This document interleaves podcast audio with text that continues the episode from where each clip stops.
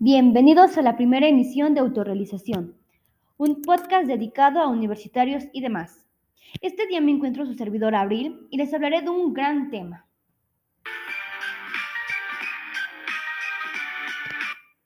Para introducir el tema es importante saber qué es para uno de nosotros los conceptos de modelo humanista y la autorrealización.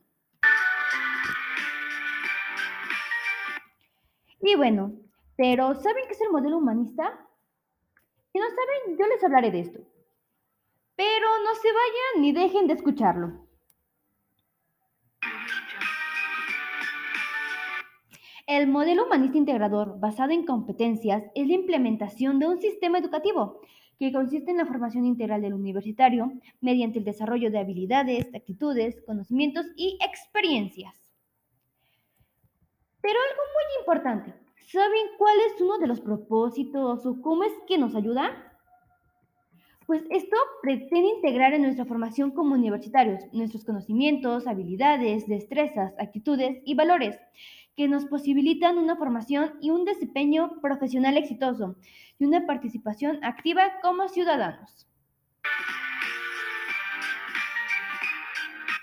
No se aburran, les hablaré de algo más importante como la autorrealización en los universitarios.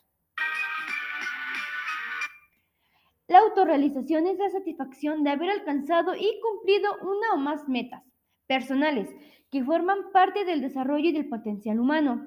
Por medio de esto, nosotros como individuos exponemos al máximo nuestras capacidades, nuestras habilidades o talentos a fin de ser aquellos que se quiere ser.